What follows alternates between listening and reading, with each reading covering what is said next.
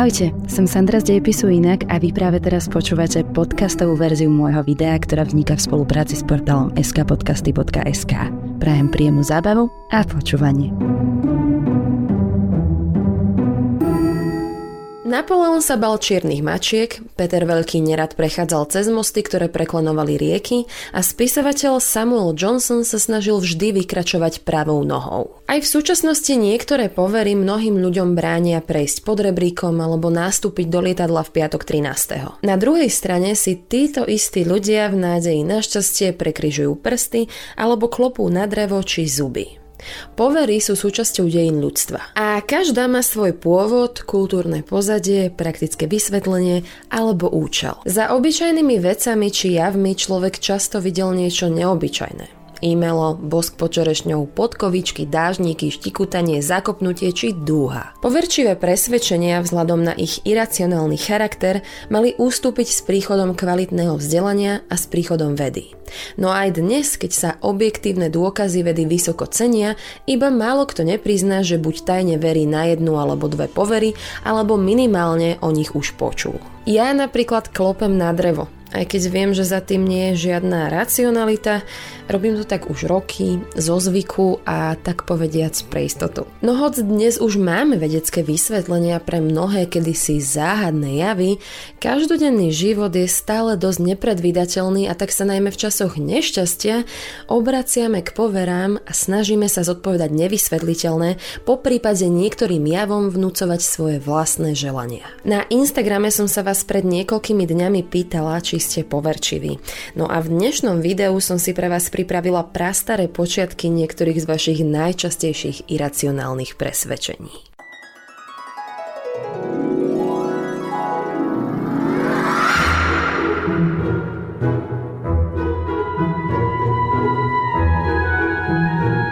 Keď vám skríži cestu čierna mačka. Mačky majú dlhú históriu prepojenú s mágiou. V starovekom Egypte ich vnímali ako predzvesť šťastia a ako poslov bohov. Ich spojenie so smolou, nešťastím a nebezpečenstvom však začalo v stredovekej Európe, konkrétne v 14. storočí. Počas epidémie moru alebo teda čiernej smrti mačky v niektorých mestách lovili a zabíjali, pretože ich považovali za pôvodcov moru. V skutočnosti však išlo iba o chybnú domnienku mačky sa koncentrovali v mestách s epidémiou moru, ale iba preto, že lovili zvyšenú populáciu hlodavcov. Dnes už vieme, že skutočným vinníkom moru bola baktéria Yersinia pestis, ktorá sa prirodzene vyskytovala u potkanov a na nešťastie práve zabíjanie mačiek v nakazených mestách mor iba zhoršovalo. Ďalej, potulné mačky, ktoré často krmili chudobné a osamelé ženy, spôsobili ošial o niečo neskôr v období, keď Európu zasiahla čarodenícka hystéria. Rovnako ako aj ženy bezdomová, tak aj mačky sa začali spájať s čarodejníctvom. No a v 16. storočí už naplno kolovala povera, že čarodejnice si osvojujú tulavé mačky. To spôsobilo, že ľudia začali veriť, že mačky a najmä tie čierne pracovali s čarodejnicami, plnili ich príkazy alebo dokonca, že oni samotné boli v niektorých prípadoch prestrojené čarodejnice. Počas salemských procesov bolo dokonca vlastníctvo čiernej mačky považované za priamy dôkaz proti osobe podozrivej z čarodejníctva. Vo Francúzsku sa počas vlády Ľudovita 13. mesačne pálilo až tisíce mačiek a táto hanebná prax sa rozšírila do celej Európy. Je tak pre prekvapujúce, že aj napriek tomu nedokázali vykinožiť gen pre čiernu farbu mačiek a máme ich v dostatočnom počte aj dnes. Keď rozbijete zrkadlo, budete mať 7 rokov nešťastie. O zrkadlách sa v mnohých kultúrach tradovalo, že odrážajú alebo uchovávajú fragment ľudskej duše, takže keď zrkadlo odráža obraz a zrazu sa rozbije, znamená to, že sa nevyhnutne poškodí aj duša človeka. Z rozbitia zrkadla sa tak stala jedna z najviac rozšírených a najviac nešťastných povier, aké existujú a paradoxom je, že vznikla ešte skôr, než existovali sklenené zrkadlá. Prvé zrkadlá sa vyrábali z loštených kovov a boli samozrejme nerozbitné.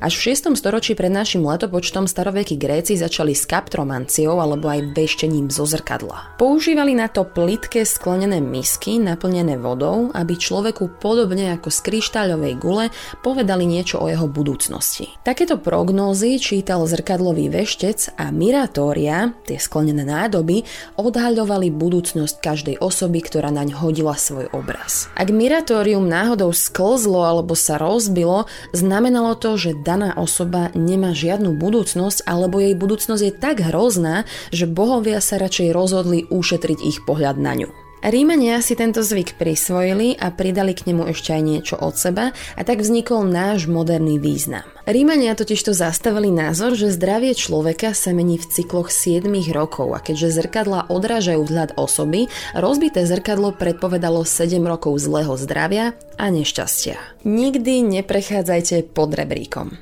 Rebrík opretý o stenu vytvára geometrický útvar trojuholník, ktorý je najbežnejším vyjadrením posvetnej trojce bohov v mnohých kultúrach. Rebríky sa ešte v starovekom Egypte považovali za cesty, ktorými sa uberajú bohovia alebo aj ľudské duše, keď prechádzajú do posmrtného života.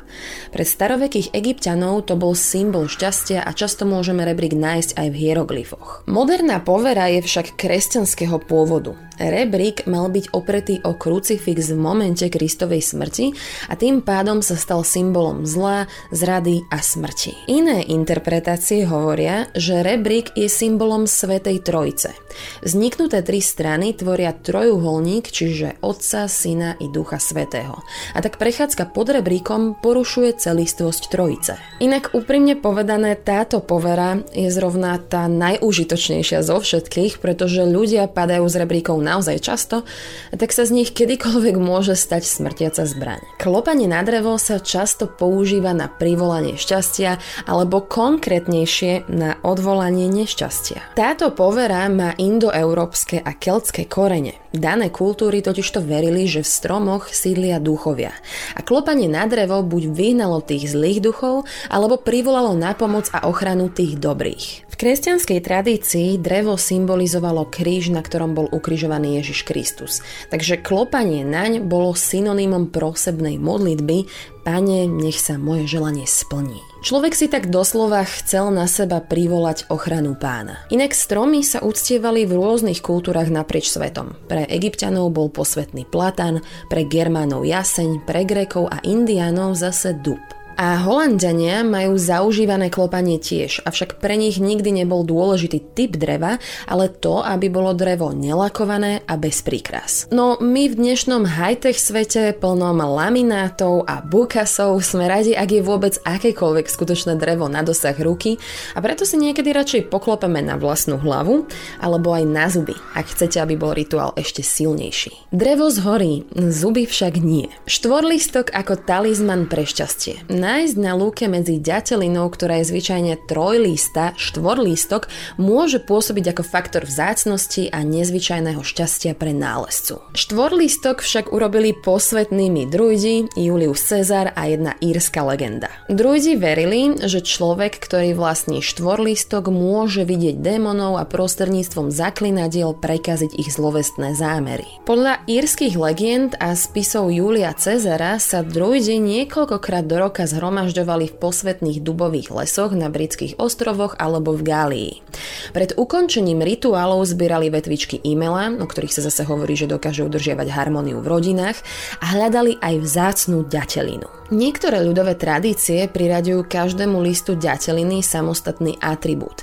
Prvý reprezentuje nádej, druhý vieru, tretí lásku a štvrtý šťastie pre nálezcu. Štvorlistky však už dlho nie sú nejakou vzácnosťou, pretože už v 50. rokoch 20. storočia záhradníci dokázali vyšlachtiť takú ďatelinu, ktorá za každým vyklíči iba do štvorlistej. Takže prakticky už samotné ľudstvo zbavilo jedinečnosti a tým sa možno aj obralo o šťastie. No, neviem ako vy, ale ja ešte stále prekypujem zrušením, keď sa náhodou zadívam na nejakú trávičku poblíž, či tam náhodou nenájdem nejaký štvorlistok.